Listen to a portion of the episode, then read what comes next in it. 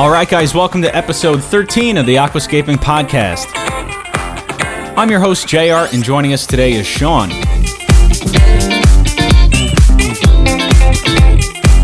We're going to be talking about aquascaping videography and what Shawn calls aquarium woo. Visit us at aquascapingpodcast.com and send your comments and questions to aquascapingpodcast at gmail.com. Don't forget to subscribe and rate on iTunes.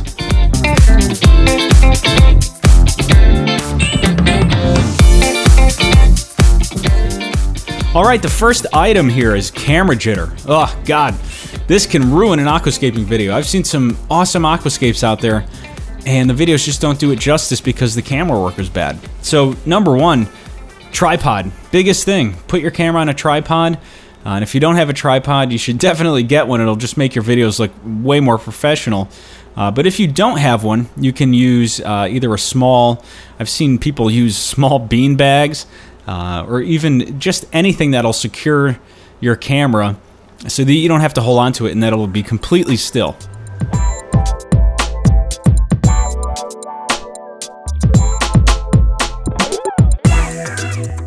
Okay, so now that you're on the tripod, that isn't enough. You also have to eliminate floor shake and touching the camera. Those two things, uh, those are big no-nos. And I've seen people using tripods, and then I'll see a little bump or a little, you know, vibration or shake. And the reason is because they're either taking a step forward or back, or maybe slightly bumping the tripod, or they're they're touching the camera. Those are all things to avoid. You want to also remain still yourself to ensure that you get a completely still shot.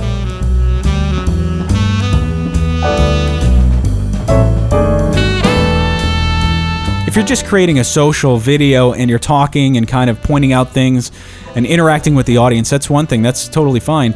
But if you're trying to create more of a showpiece, you want to suspend disbelief. You don't want people to be aware that you are there creating that video. And that's why it's important to not include those little camera bumps, that tripod shake, that all kind of uh, takes away and ruins the illusion uh, of the one on one experience you want the audience to have with your aquascape. that were breaking us down when they all should let us be.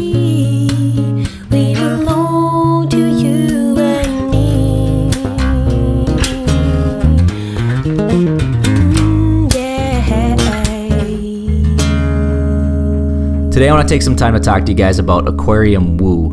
And what I mean by aquarium woo, uh, that's my term for the kind of magical, mystical products out there um, that won't do much to help you improve your aquascaping, improve your tank, uh, but will definitely separate your money from your wallet. The first product I want to talk about is one that I ran across when I first came into the hobby.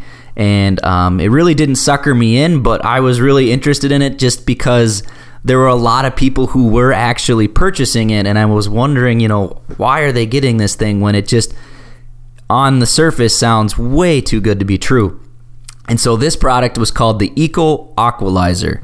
Some of you may have heard of it, others you may not have. Um, and I don't think it's actually still available. I tried to look it up before uh, before doing this bit, and I couldn't really find the actual website. Whereas when I first looked into it, I could definitely find a sales website for this product. So what this thing had claimed to do is it, it was going to um, reduce your maintenance, almost eliminate it completely.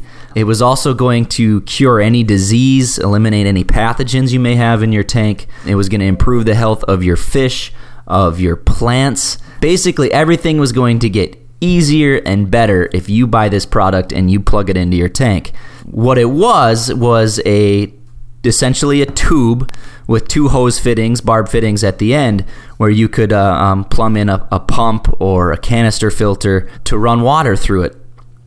And what it claimed to do was to polarize water molecules, align them in some uh, way that would do all of these things that it was claiming the product would do. All we have to do is make our water molecules align a certain way. That's our problem in our tanks, right? I guess it's a disharmonious uh, water molecules causing disease and uh, growth problems and plants and uh, just making your life difficult. And there are people out there buying it. Some people bought it, I think, because they were skeptics like me and they wanted to debunk it. Uh, so on YouTube, and you may be able to find these videos still. I haven't uh, haven't checked, but I found videos of people who had bought them.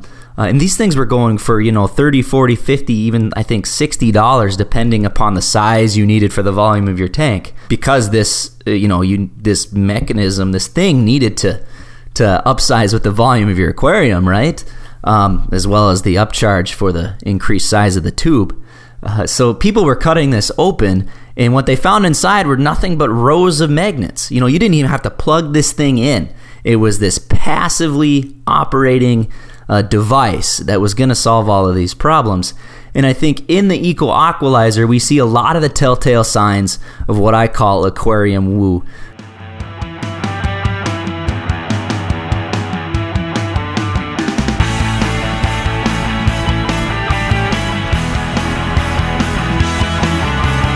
There's three shots that I'm going to call the key shots for an aquascaping video to create interest and story. And the first on the list is the wide angle introduction shot that shows more than just the aquascape. It shows the environment that it's in. It shows uh, what room it's in. It shows what's above and below it, maybe some of the equipment, the cabinet. Uh, it kind of sets the stage for the rest of the video. The second is the full front shot. And surprisingly enough, I've seen some aquascaping videos out there that are all close up and you never see the, the aquascape as a whole. Uh, this is a very important shot and should probably be more than half of the edited clips should be that entire aquascape. Now, that doesn't mean it has to be all from the front. Uh, it could be from the side, from above, um, all different cool, interesting angles. But the point being is that the entire aquascape is within the frame. And third are the close up shots, the macro shots. And these can be really interesting, but they should be regarded as accent pieces that are sprinkled throughout your video. Think of it kind of like a dessert. You know, it tastes really good, but if you have too much, you know, you overdo it. Okay, white balance. This is a really big one in video, more so than in photography, because in a video from one clip to the next, if the white balance and color temperature has changed, it's very obvious.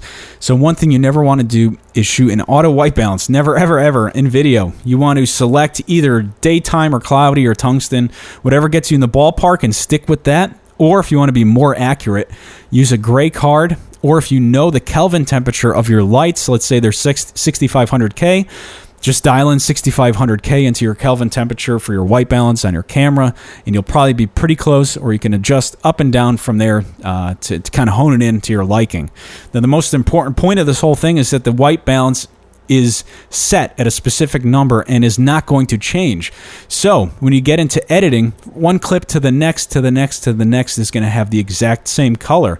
Now, if you want to adjust color and do color correction in your video editing software, you can do it to one clip and now apply it to the rest, and you'll have a continuity throughout the entire video.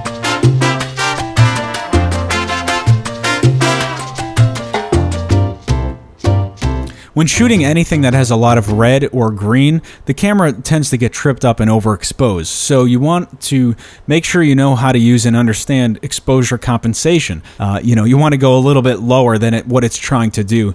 And that way you get a more true sense of the color and exposure of those greens, or if you have a lot of reds, in your aquarium.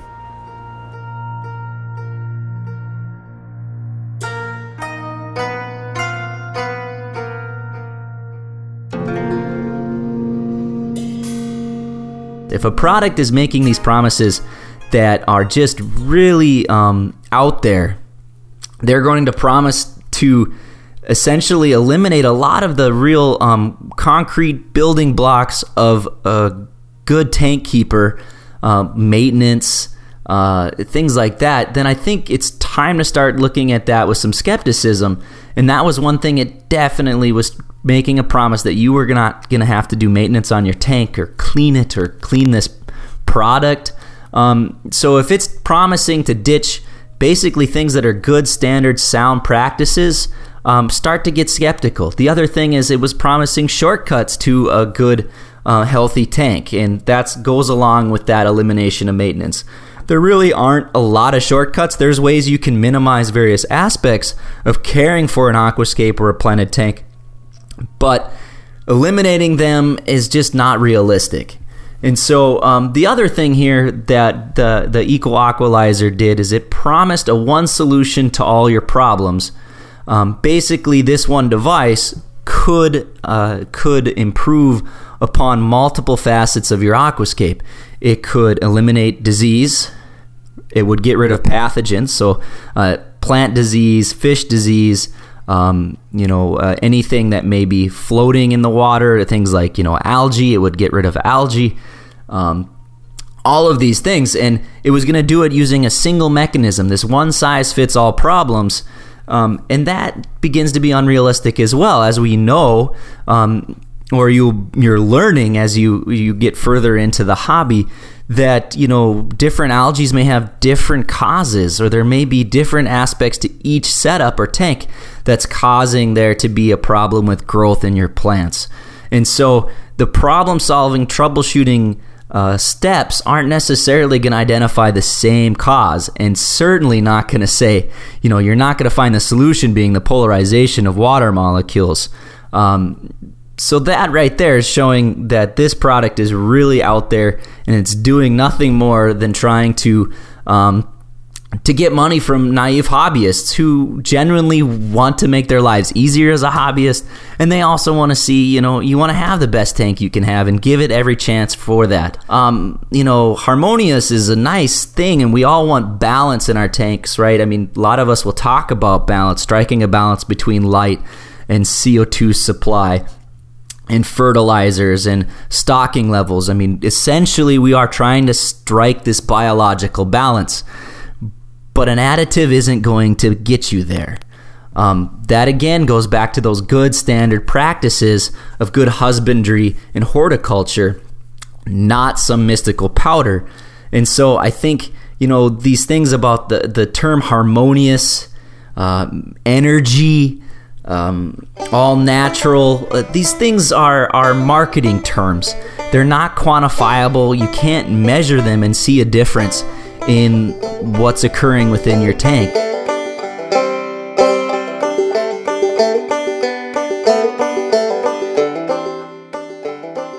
One thing to keep in the back of your mind when you're transitioning from one shot to another is to pay attention to where your eye is. If the action's happening on the left side of the frame on one shot, when you transition to the next, you don't really want your eye to be immediately drawn to the other side of the screen.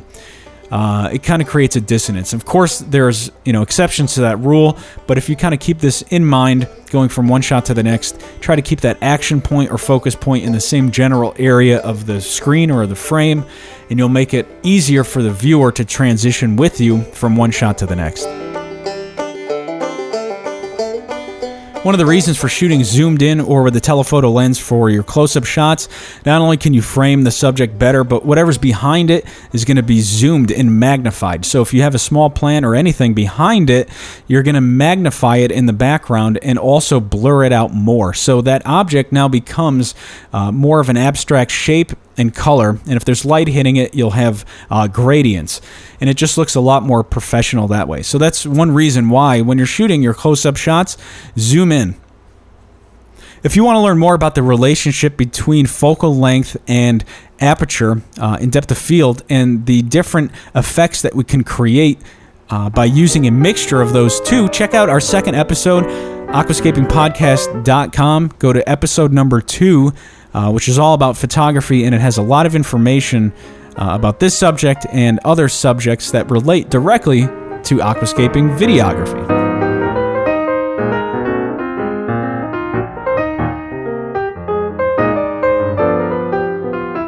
Um, another thing that sometimes other products have talked about is a revolutionary or undiscovered technology, science, or properties. You know, something that no one else has either discovered yet or that is a secret among the best, uh, the pros, but they're not sharing it. Now you can, for a limited time, uh, get the product that all, they're all using. That type of a thing. That right there, out of the gates, is more marketing. It's not something I think that um, really makes a difference, uh, and you should be skeptical of it. So, you know, a final example of uh, of something that was kind of borderline aquarium woo. Uh, for me, that I purchased when I first started were were uh, substrate heating cables. Now, this the science behind them is they're saying, you know, you put these at the base of the aquarium, they're going to heat the water there. That water is then going to rise through the substrate, and it's going to keep your substrate from becoming anaerobic. It's going to move water through, thus oxygenating your substrate, providing more oxygen to the plant roots, and getting better growth. All of that is true. That will happen if you heat the base of the aquarium. The only thing that isn't being mentioned is if you're growing plants in your substrate, the plant roots are already doing those things. The plant roots are already transporting oxygen throughout the substrate. They're already helping move water through it and they prevent the substrate from being anaerobic. So, will putting these cables in the bottom make a difference? Are you going to be able to see a difference between a tank with the cables and without? Many people saw there was no difference, or at least it was an immeasurable difference. And I think that's another important thing to think about is is this difference measurable? As in, can I see it in a shorter period of time where I notice that I have more leaf growth, stronger stems, a better color, all of these things? And is it, you know, can that effect be replicated with another tank with those heating cables? What proponents of the of the product said is that well, you really have to run the tank for a number of of years to really see that added benefit that the cables are giving you. And I think when you start to hear someone say that, you know, your time frame is too small here, you know, months, we need to look at years. If the effect is so minuscule that it can only be quantified after a year or two, then I start to question whether or not that effect is real. And if that effect isn't real, or if it's so small, is it worth the investment or the hassle? Um, because the cables were uh, would be a big pain in the butt for a rescape. They would get tied up in plant roots if you're moving plants. I don't know about you guys, but um, my aquascapes definitely evolve. I'm not a set it and forget it aquascaper. Sometimes I'm putting a plant in and then later I decide I don't like it there and I'll move it somewhere else. Or maybe I pull a stem out and say I want something a different color there, a different leaf shape. You know, my scapes are always evolving. Sometimes I like to use the same uh, hardscape with a different planting setup. So I don't want to move things a lot, and it the cables would make it difficult. And so if I'm not getting a good benefit out of that, and I'm getting a large hassle, this product isn't helping me.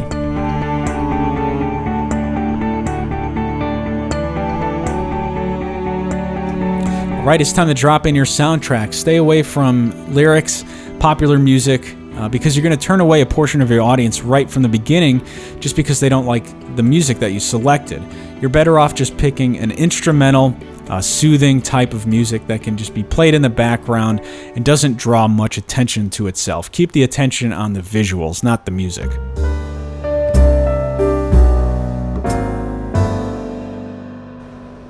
As far as title screens go, I think you could just skip right over those. Um, you know, wherever you upload the video, you can add titles, descriptions, links. You could put tags to it, all sorts of stuff, all sorts of information. That's where those should go in an online video, uh, not necessarily inside the video itself. Uh, re- really, the only title screen you need is if you're a company, you just put your logo up there for a couple seconds. Uh, or you know maybe your website or something like that, but you don't need photo credits or music credits or any of that kind of thing. Uh, skip over all that and just leave that for the description box.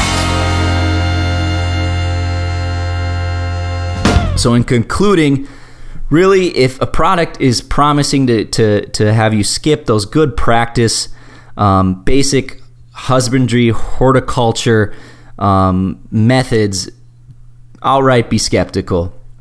Um, before you buy something, you know, discuss them with other hobbyists. Maybe they've had an experience with them. Um, anecdotes can cut both ways, of course. Um, so get a kind of a general consensus of what the feeling is among hobbyists about these products um, before buying them. You may learn something that you didn't know, and it may save you some money. Um, thank you for taking the time to listen, and I hope uh, this was helpful and maybe you saved a few bucks.